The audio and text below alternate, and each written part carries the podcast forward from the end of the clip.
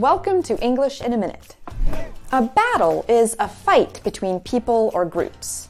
But what does it mean to pick a battle? Let's find out. Pick your battles.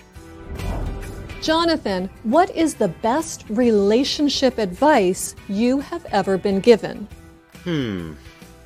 I'd say pick your battles. That's a good one. Fighting over every single little thing would be so tiring. Exactly. Save your energy to fight over the important stuff. Fighting takes energy and time. To pick your battles means to fight over the really major things and let the rest go. Jonathan is very wise. I know. And that's English in a minute.